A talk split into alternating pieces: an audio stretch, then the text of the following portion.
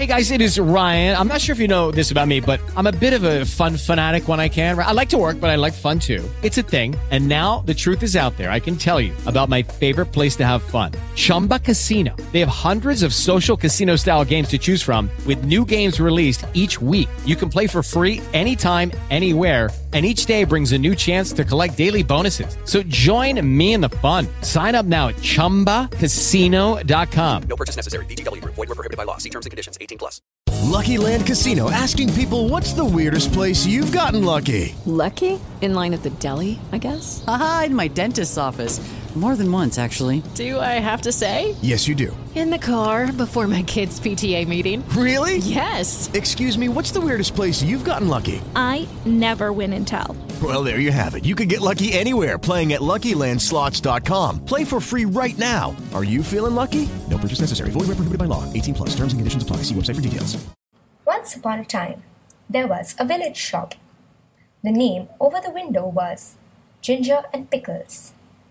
It was a little small shop, just the right size for dolls Lucinda and Jane Doll. Cook always brought their groceries at Ginger and Pickles. The counter inside was a convenient height for rabbits. Ginger and Pickles sold red spotty pocket handkerchiefs at a penny 3 farthings. They also sold sugar and snuff and galoshes. In fact, although it was such a small shop, it sold nearly everything, except a few things that you want in a hurry, like bootlaces, hairpins, and mutton chops. Ginger and Pickles were the people who kept the shop. Ginger was a yellow tomcat, and Pickles was a terrier. The rabbits were always a little bit afraid of Pickles. The shop was also patronized by mice. Only the mice were rather afraid of Ginger. Ginger usually requested Pickles to serve them because he said it made his mouth water. "I cannot bear," said he, "to see them going out at the door carrying their little parcels." "I have the same feeling about rats," replied Pickles, "but it would never do to eat our own customers. They would leave us and go to Tabitha Twitchit's." "On the contrary, they would go nowhere," replied Ginger gloomily. Tabitha Twitchit kept the only other shop in the village. She did not give credit. Ginger and Pickles gave unlimited credit. Now, the meaning of credit is this. When a customer buys a bar of soap, instead of the customer pulling out a purse and paying for it, she says she will pay another time. And Pickles makes a low bow and says, "With pleasure, ma'am." And it is written down in a book. The customers come again and again and again and buy quantities in spite of being afraid of Ginger and Pickles. But there's no money in what is called the till. The customers came in crowds every day and bought quantities, especially the toffee customers. But there was always no money. They never paid for as much as a penny worth of peppermints. But the sales were enormous, 10 times as large as Tabitha Twitchit's. As there was always no money, Ginger and Pickles were obliged to eat their own goods. Pickles ate biscuits, and Ginger ate a dried haddock. They ate them by the candlelight after the shop was closed.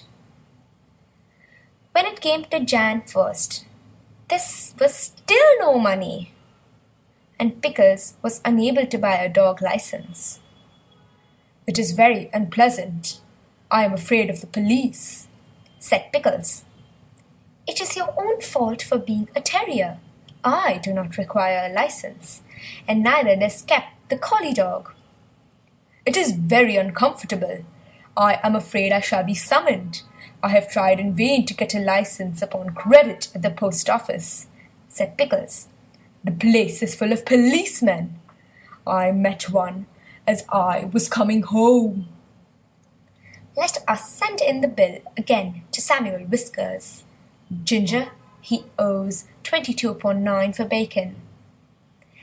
"I do not believe that he intends to pay at all," said Ginger. "And I feel sure that Anna Maria pockets things. Where are all the cream crackers?" "You have eaten them yourself," replied Ginger. Ginger and Pickles retired into the back parlour. They did accounts. They added up sums and sums and sums and sums.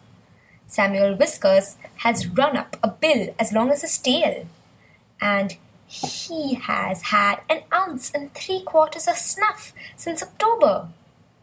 "What is 7 pounds of butter at 1/3 and a stick of sealing wax and 4 matches? "Send in all the bills again to everyone with comments," replied Ginger. After a time they heard a noise in the shop, as if something had been pushed in at the door. They came out of the back parlour. There was an envelope lying on the counter and a policeman writing in a notebook.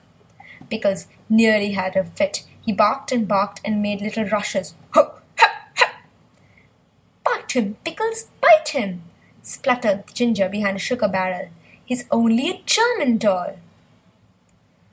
The policeman went on writing in his notebook. Twice he put his pencil in his mouth, and once he dipped it in the treacle. Pickles barked till he was hoarse, but the policeman took no notice. "Ha! Ha! Ha!" He had bead eyes, and his helmet was sewed on with stitches. At length, on his last little rush, Pickles found the shop was empty. The policeman had disappeared, but the envelope remained. "Do you think that he has gone to fetch a real live policeman? I'm afraid it is a summons," said Pickles. "No," replied Ginger, who had opened the envelope. "It is the rates and taxes. £3, £19, 11, 3/4. "This is the last straw," said Pickles. "Let us close the shop." They put up the shutters and left. But they have not removed from the neighbourhood. In fact, some people wish they had gone further. Ginger is living in the Warren. I do not know what occupation he pursues, but he looks stout and comfortable. Pickles is at present a gamekeeper. The closing of the shop caused great inconvenience. Tabitha Twitchit immediately raised the price of everything, a halfpenny, and she continued to refuse to give credit. Of course, there are tradesmen carts, the butcher, the fishman, and Timothy Baker. But a person cannot live on seed wigs and sponge cake and butter buns, not even when the sponge cake is as good as Timothy's. After a time, Mr. John Dormouse and his daughter began to sell peppermints and candles. But they did not keep self-fitting 6s, and it takes 5 mice to carry one 7-inch candle. Besides, the candles which they sell behave very strangely in warm weather. And Miss Dormouse refused to take back the ends when they were brought back to her with complaints. And when Mr. John Dormouse was complained to, he stayed in bed and would say nothing but "very snog," which is not the way to carry on a retail business. So everyone was pleased when Sally Henny Penny sent out a printed poster to say that she was going to reopen the shop. "Henny's opening sale. Grand cooperative jumble.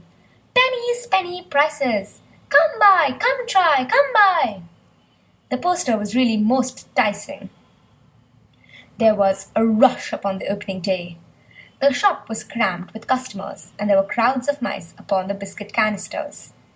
Sally Henny Penny gets rather flustered when she tries to count out change, and she insists on being paid cash, but she's quite harmless. And she has laid in a remarkable assortment of bargains. There is something to please everybody. End of The Tale of Ginger and Pickles by Beatrix Potter. Experience the best in relaxation and entertainment with Solgood streaming at solgood.org.